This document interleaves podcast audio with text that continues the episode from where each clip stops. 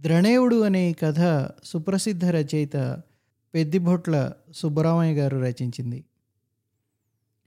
కథను మీకు హర్షణీయం ద్వారా అందించడానికి అనుమతినిచ్చిన వేలూరి కౌండిన్య గారికి కృతజ్ఞతలు.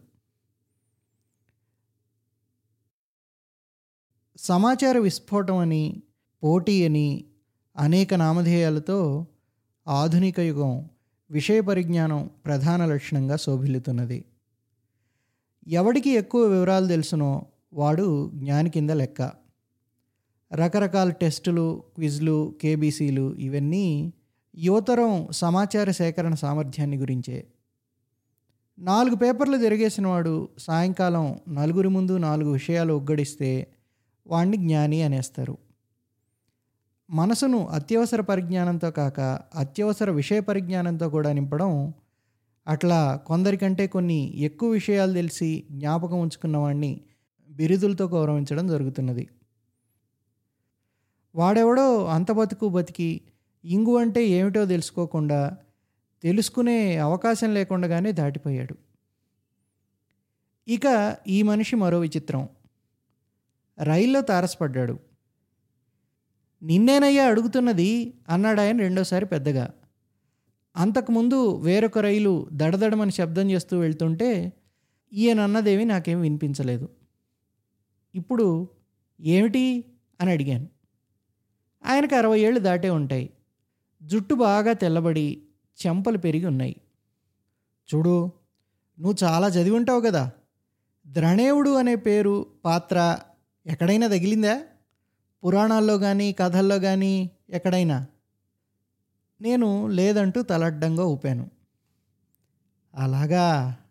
అన్నాడు ఆయన నిరాశగా. తర్వాత తన ఎదురుగా కిటికీ పక్కన కూర్చుని ఏదో చదువుకుంటున్న నడివయసు వ్యక్తిని కూడా ఇదే ప్రశ్న అడిగి అతడు లేదనగానే హతాశుడై నిట్టూర్చి నిశ్శబ్దంగా కూర్చుండిపోయాడు. రైలు ఎక్కినప్పటి నుంచి చూస్తున్నాను ఈ మనిషి వాలకం చిత్రంగా ఉంది. ఒక పొడుగాటి లావాటి పుస్తకం ఒళ్ళో పెట్టుకొని ఉండుండి అందులో ఏదో రాస్తున్నాడు. రైలాగిన ప్రతి స్టేషన్ పేరు ఇంగ్లీషు తెలుగు రెండు భాషల్లోనూ వరుసగా రాసి పెట్టుకుంటున్నాడు. కాసేపాగి మళ్ళీ అంతా బాగానే ఉంది. ఈ ద్రణేవుడెవరో ఎక్కడివాడో వివరాలు ఏమాత్రం తెలిసి చావడం లేదు. ఎందరినో అడిగాను. ఎవ్వరూ చెప్పలేకపోతున్నారు. ఆ వివరం ఎప్పటికైనా తెలుస్తుందో లేదో అన్నాడు.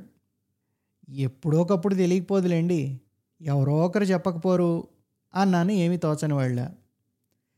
పదేళ్ళ నుంచి తెలియని విషయం ఎప్పుడు తెలుస్తుందో అసలు తెలియనే తెలియదో అంటూ నిట్టూర్చాడు. నేను చాలాసేపటి నుంచి మదనపడుతున్నాను. ఈ మనిషి ఎవరా అని.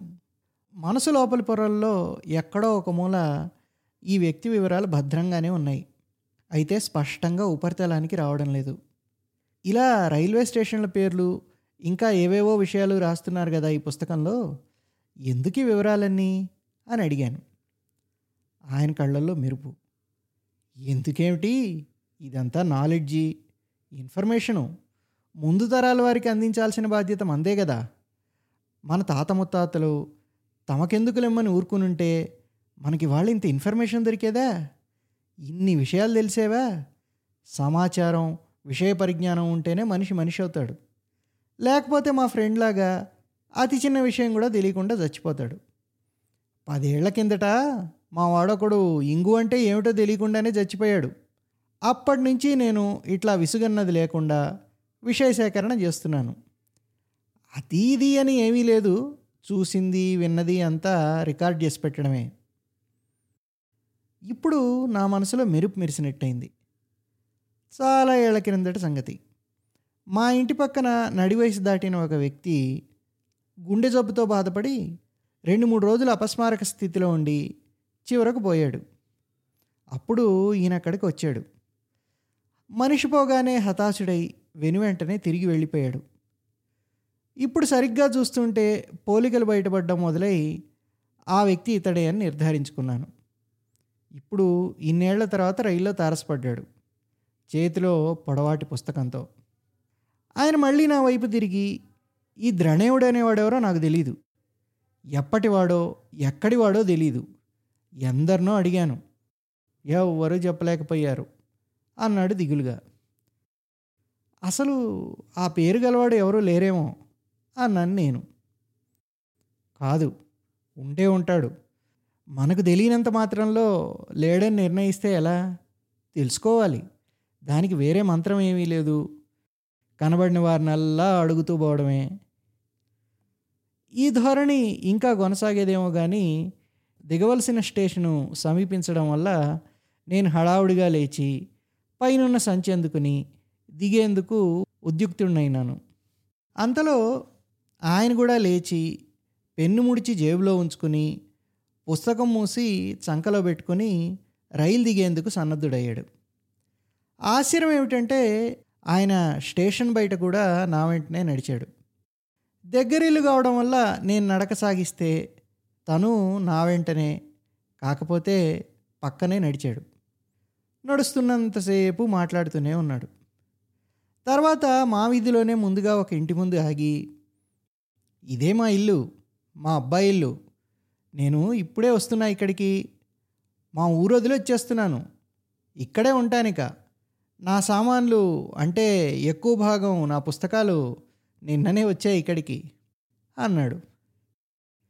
వివేకానంద మీ అబ్బాయా? మేమిద్దరం ఒకే ఆఫీస్లో పనిచేస్తున్నాం. మా ఇల్లు వీధి చివర అన్నాను నేను. మంచిది అప్పుడప్పుడు వస్తూ ఉండు అంటూ ఆయన గేట్ తీసుకొని లోపలికి వెళ్ళిపోయాడు. ఆఫీస్లో మర్నాడు వివేకానంద పలకరించాడు. మాటల సందర్భంలో నా రైలు ప్రయాణం అతని తండ్రి పరిచయం ప్రసక్తి తెచ్చాను. కొన్ని క్షణాలాగి మా ఊళ్ళోనే ఉండేవాడు ఇంతకుముందు. అక్కడే ఉంటానని ముండికేసి ఇన్నాళ్ళు గడిపాడు. అక్కడే మట్టయిపోతానని గోల్ చేసేవాడు. ఇన్నాళ్ళు సరే అన్నాం. కానీ ఇప్పుడిక అక్కడ పొలంతో పాటు ఇల్లు వాకిలి అన్నీ అమ్మేయాల్సి వచ్చింది ఇప్పుడైనా ఇష్టంగానే గదిలొచ్చాడు అని చెప్పాడు. ఆనాడు వివేకానంద ఇంటి మీద వస్తుండగా వరండాలో నిలబడి ఉండి ఆయన పిలిచారు. ఆ పిలుపులో ఎంతో ఆప్యాయత ఆర్ద్రత. లోపలికి వెళ్ళాను నన్ను తన వెంట లోపలి గదిలోకి తీసుకెళ్ళాడు. గదంతా మసక వెలుతురు. లోపల కిటికీ పక్కన ఓ చిన్న బల్ల స్టూలు ఉన్నాయంతే. గోడవారుగా ఒక పక్క మంచం. ఇక మిగిలిన గదంతా కింద పైన అంతటా కాగితాలు పుస్తకాలు కట్టలు. పెద్ద కవిల కట్టెలు లాంటి పుస్తకాలు. బొత్తులు బొత్తులుగా కట్టలు కట్టలుగా ఎక్కడ పడితే అక్కడ కాగితాలు. అంతటా ఆ వాసన. ఇదంతా నా శ్రమ ఫలితం అన్నాడు ఆయన. పాతికేళ్ళ నుంచి నేను నిరంతరం సేకరించిన అమూల్య సమాచార భాండాగారం. ఇక్కడ నీకేం కావలిస్తే అది దొరుకుతుంది. బెట్రగుంట స్టేషన్కు అటు ఇటు ఉన్న స్టేషన్లు ఏవి అని నీకు అనుమానం వచ్చిందనుకో అదిగో ఆ మూల ఉన్న కాగితాల కట్టలో వెతికితే దొరుకుతుంది. జీలకర్ర ఏ రకమైన పదార్థమో తెలుసుకోవాలనుకో లేకపోతే కలరా ఉండలు ఎలా తయారు చేస్తారో తెలుసుకోవాలనుకో ఇదిగో ఈ పక్కెక్కడో ఒక పుస్తకంలో ఆ వివరం దొరుకుతుంది. ఎవరైనా తుత్తునాగం అంటే ఏమిటో తెలుసుకోవాలనిపిస్తే కూడా తెలుసుకోవచ్చు. కాకపోతే కాస్త శ్రమపడి వెతుక్కోవాలి అంతే. ఇలా సాగింది ఆయన ధోరణి. నేను బొమ్మలాగా చూస్తుండిపోయాను. ఇంతలో వివేకానంద నా అదృష్టం కొద్దీ వచ్చాడు లోపలికి. మా ఆవిడ చెప్పింది మీరు వచ్చారని మా నాన్న మిమ్మల్ని లోపలికి తీసుకొచ్చాడే నేను. లేవండి పదండి ముందు గదిలోకి వెళ్దాం. అంటూ నాన్న ఏమిటి పద్ధతి? ఇంటికొచ్చిన వాళ్ళందరినీ మీ చాదస్తంతో విసిగించి బాధ పెడితే ఎలా? అని విసుక్కుంటూ నన్ను ముందు గదిలోకి తీసుకెళ్ళి రక్షించాడు. ఇది ఆయన వరుస. ఏళ్ళ తరబడి అనవసరమైన చెత్త పోగు చేశాడు. ఇప్పటికి రబ్బిష్ అంతా ఎక్కించడానికి కంప్యూటర్ కావాలంటున్నాడు అన్నాడు వివేకానంద. కాఫీ తెస్తానని లోపలికి వెళ్ళాడు ఆయన వదలలేదు. మళ్ళీ ముందు గదిలోకి వచ్చి నాతో అన్నట్టు ఈ ద్రణేవుడితోనే వచ్చిందయ్యా చిక్కంతా. వాడెవడో తేలడం లేదయ్యా. నువ్వు కూడా నీకు తెలిసిన వాళ్ళని వాకప్ చేసి చూడు అన్నాడు. నేను తలూపాను. కానీ ప్రశ్న మహాభూతం వలె నా మనసులోకి దూరడం గమనించలేదు. మర్నాడు ఆఫీస్ క్యాంటీన్లో కాఫీ తాగుతూ ఉంటే మా స్టాఫ్లో పెద్ద రామేశం గారు వచ్చి నా ఎదురుగా కూర్చుని ఏమయ్యా బాగున్నావా? అని పలకరించాడు. బాగున్నా అంటూనే ఉన్నట్టుండి గురూజీ ద్రణేవుడు అనేవాడు ఎక్కడైనా తగిలాడా మీకు? పురాణాల్లో కానీ భారత భాగవతాల్లో కానీ ఎక్కడైనా సరే అని అడిగాను. ఎవరు? అని రెట్టించారు ఆయన. ద్రణేవుడు. అలాంటి పేరు ఎక్కడా తగలలేదే? అయినా మనకు తెలిసిందెంత మనం చదివిందెంత ఎక్కడైనా అటువంటి వాడున్నాడేమో కనుక్కుందాం అన్నాడు ఆయన ఆ సాయంకాలం ఇంటికి తిరిగి వస్తూ చూశాను. మా ఇంటి ప్రహరీ పక్కన రాళ్ళ మీద కూర్చుని మా బావమరిది మరో నలుగురు భావి భారత పౌరులు కూర్చునుండి తమలో తామేదో తర్జన భర్జనలు పడుతున్నారు. కొన్ని క్షణాలాగి విన్నాను. అంతా ఆ కిందిటి దినం విడుదలై అమోఘంగా అత్యంత విజయవంతంగా జైత్రయాత్ర సాగిస్తూ వసూళ్ళలో స్టేట్ రికార్డులు కంట్రీ రికార్డులు బద్దలు కొడుతున్న వారి అభిమాన హీరో నటించిన అబ్బా ఉండండి మీరు మరీను. అనే సినిమా గురించిన వివరాలు కలెక్షన్లు వగైరాలు. నేను ఊరుకోక ఏమిట్రా అబ్బాయిలు మీరు చదువులు మానేసి ఆటలు మానేసి మాట్లాడుకునే విషయాలు ఇవేనా? ఇట్లాంటి పనికి మాలిన వ్యర్థ విషయాలు తప్ప మీకేమీ లేవా మాట్లాడుకునేందుకు? అన్నాను చొరవగా. వాళ్ళు ఎటువాళ్ళు అటు చెదిరిపోయినట్టు పోయి నేను లోపలికి వెళ్ళగానే మరో మూల మీటింగ్ పెట్టారు. నేను లోపలికి వచ్చి కూర్చుని ఆలోచనలో పడ్డాను. నేను మాత్రం ఈ కొద్ది రోజులుగా చేస్తున్నది ఏమిటి? వివేకానంద తండ్రి రైల్లో పరిచయం అయినప్పటి నుంచి నేనేం చేస్తున్నాను? ఆయన ఆ ద్రణేవుడు అనే వాడినొక్కడిని నా నెత్తిని కూర్చోబెడితే నేను వెరివాడిలాగా నాకు కనిపించిన వాళ్ళందరినీ అడుగుతూ చేస్తున్నదేమిటి ఆయన చెప్పిన విషయ సేకరణ సమాచార సేకరణ అనేది ఒక పెద్ద వెర్రి.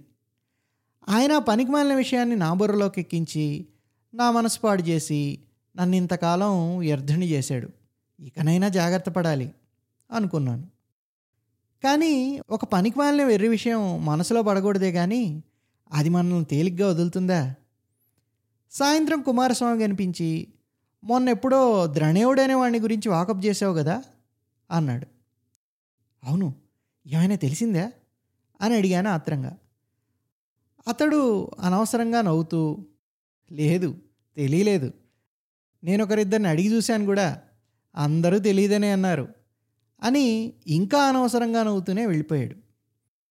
నేను తెలివి తక్కువ వాళ్ళ నుదురు రుద్దుకుంటూ నిలబడిపోయాను. మరుసటి రోజు మధ్యాహ్నం మూడు గంటల వేళ ఆఫీస్లో ఫోన్ మోగింది. ప్యూను వివేకానంద్ గారు? మీకు ఫోను? అన్నాడు. వివేకానంద్ లేచి వెళ్ళి ఫోన్లో మాట్లాడుతూ ఉండగా చూశాను. బాగా కంగారు పడుతున్నాడు. బహుశా ఏదో ఇబ్బంది కలిగించే విషయమే అయి ఉండాలనుకున్నాను. అతడు ఫోన్ పెట్టేసి వస్తూ ఉంటే ఏమిటి? అని అడిగాను. అతడు నుదురు దుడుచుకుంటూ మా నాన్న పడిపోయాట వెళ్తున్నాను రామేశం గారికి చెప్పు అంటూ హడావుడిగా వెళ్ళిపోయాడు. ఆఫీస్ పని ముగించుకొని ఆదరాబాద్రా బయలుదేరి వివేకానంద్ ఇంటి ముందుకు వచ్చాను. వరండాలో కొంత అలజడి. కొందరు ఆడవాళ్ళు కూర్చొని ఉన్నారు. వివేకానంద లోపల ఎక్కడో ఎవరితోనో మాట్లాడుతున్నాడు. ముసలాయన మనలో లేడు. కళ్ళు అరమోడ్పులుగా ఉన్నాయి. నేను వెళ్ళి ఆయన మంచం పక్కనే నిలబడ్డాను. అంతలో ఆయన కళ్ళు తెరిచాడు. నన్ను చూడగానే విచిత్రంగా నవ్వాడు. ఆ తర్వాత నన్ను దగ్గరికి రమ్మని కళ్ళతో సైగ చేశాడు. నేను ముందుకు వంగి చెవప్ప చెప్పాను. ఆయన లోగొంతుకలో మాట్లాడాడు. ద్రణేవుడు వాణ్ణి గురించి సంవత్సరాల తరబడి గొడవ పెట్టానా? ఏమో మరి. వాడొకడు ఉన్నాడని నాకు అనిపించడం లేదయ్యా. బహుశా ఉండుండడు. అంతా నా భ్రమ అనిపిస్తున్నది ఇప్పుడు అవును అంతే. ఆయన అలా మాట్లాడుతూ ఉండగానే కంఠస్వరం క్రమంగా మందగించింది. ఆయన కళ్ళు మూతలు పడ్డాయి.